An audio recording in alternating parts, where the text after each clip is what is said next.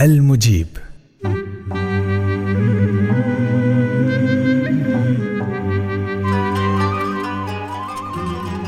تخيل في يوم شديد البرد وأنت ولا أنت لابسين ثياب كافية تدفيكم من شدة البرد ومر عليكم طفل صغير ضعيف طلب شيء من ثيابكم لأنه بردان.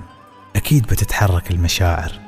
بتعطي الطفل اللي محتاج هالثياب لأن أنت القوي وهذا الطفل الضعيف لأنك تستطيع وهذا الطفل عاجز ولله المثل الأعلى. فما بالك بالمجيب سبحانه؟